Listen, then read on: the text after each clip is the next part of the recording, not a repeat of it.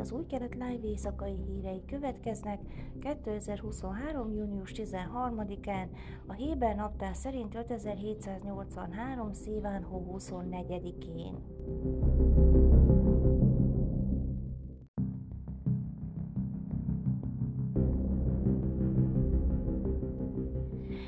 17 éves volt beteg meggyilkolásáért perbefogott ápoló védői azzal vádolták az ügyészeket, hogy eltitkolták a gyanút, miszerint a rendőri nyomozók felmentő információkat próbáltak eltüntetni.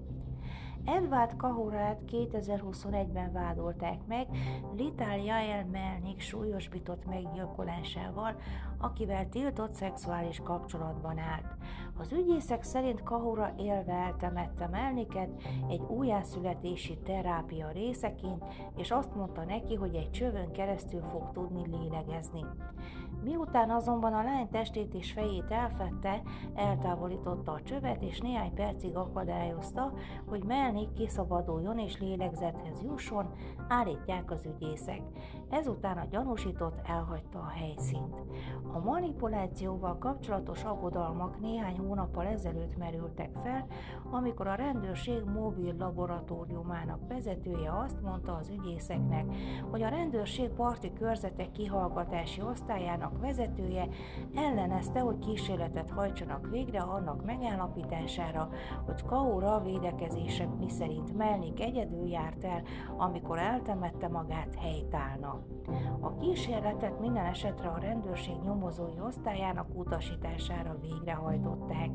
A teszt részeként egy rendőr megpróbálta egyedül eltemetni magát, ahogy Kaura állította, hogy Melnik tette. Teszt eredményei alá támasztották Kaura verzióját, de a parti körzet fő kihallgatója állítólag megpróbálta rákényszeríteni a hatóságokat, hogy törőjék a jegyzőkönyvből. Az ügyészek szerint a teszt eredményei ennek ellenére szerepeltek a védelemnek átadott tárgyalási anyagokban. Nagyon megdöbbentett minket, amikor azt hallottuk, hogy a nyomozó egység egyik vezető tisztje megpróbált elrejteni olyan bizonyítékokat, amelyek alá támasztják Edward verzióját, mi szerint nem ő okozta a néhai litál szerencsétlen halálát, áll a védőügyvédek közleményében. A védelem arra kérte a hajfai kerületi bíróságot, hogy függesse fel a tanúvallomást az ügy tisztázásáig, és további nyomozati anyagokat kért az ügyészségtől. Az államügyészség tájékoztatása szerint márciusban belső rendőrségi vizsgálat indult a fő kihallgató ellen, de a védőcsapat elől rejtve tartották, hogy ne feszélyeztessék a nyomozást. Az ügyészség közleménye szerint a belső vizsgálatot lezárták, és az információt nem sokkal ezután átadták a védelemnek.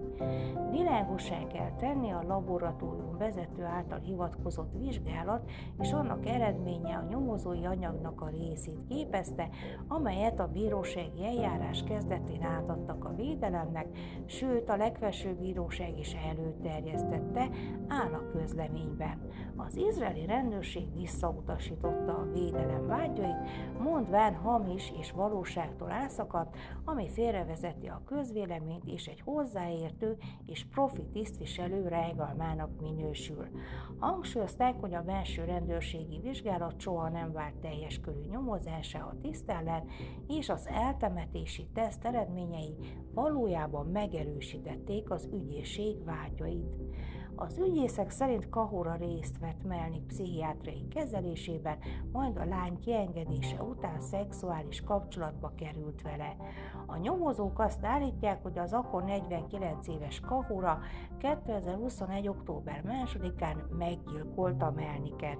Holtestére azután bukantak rá, hogy egy biztonsági őr hívta a rendőrséget, és azt mondta, hogy látott egy férfit és egy fiatal nőt együtt érkezni a munkahelyéhez közeli építkezés temetésre.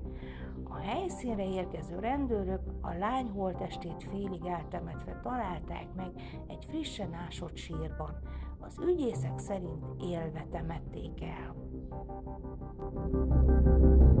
Icák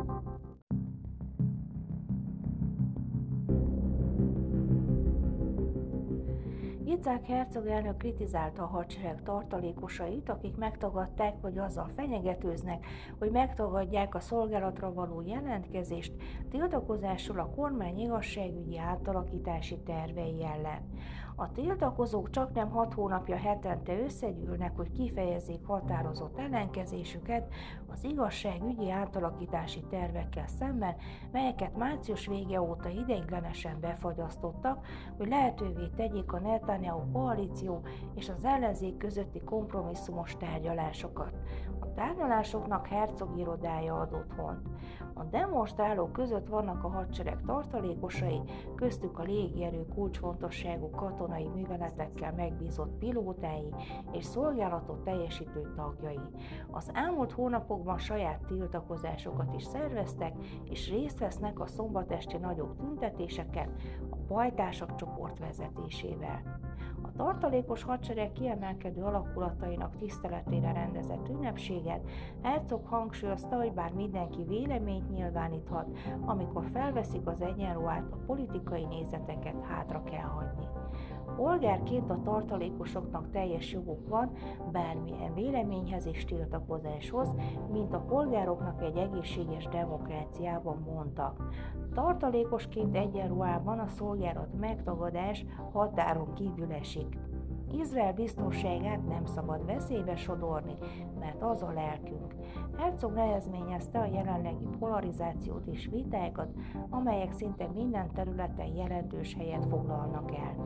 Ezekben a kihívásokkal teri napokban, amikor ellenségeink nem hallgatnak, ti újra és újra emlékeztettek bennünket, egyetlen országunk és egyetlen hadseregünk van, amelynek minden politikai vitán felül kell maradnia. Vezetőként az a szerepünk, hogy megvédjünk titeket minden gonosz vártól, és továbbra is ezt fogjuk tenni, örömmel és szeretettel, mondta. Ez nyilvánvaló utalás a koalíciós tagok kemény megjegyzéseire, a tiltakozó tartalékosokra vonatkozóan.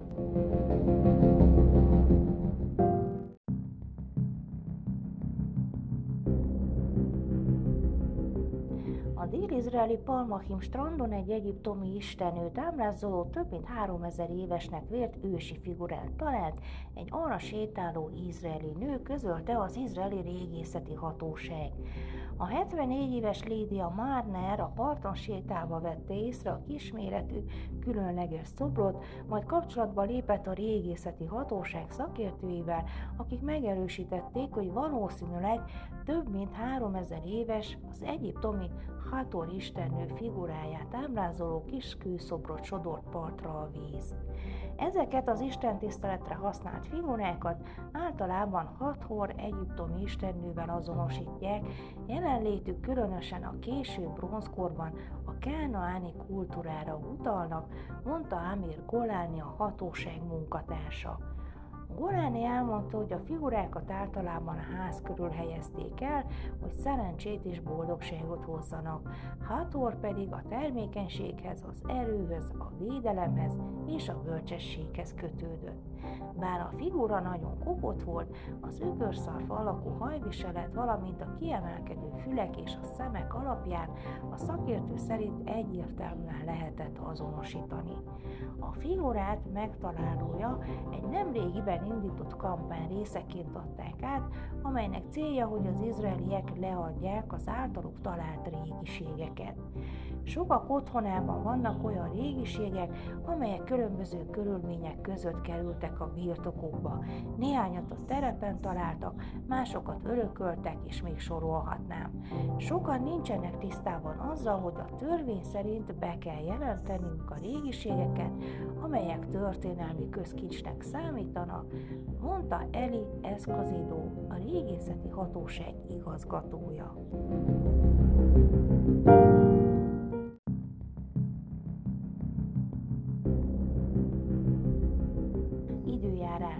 Szerdán napos idő várható Jeruzsálemben, Asdodban és Tel Avivban 27, Hajfán 26, míg Ejláton 38 fokra lehet számítani. Ezek voltak az új kelet live hírei kedden.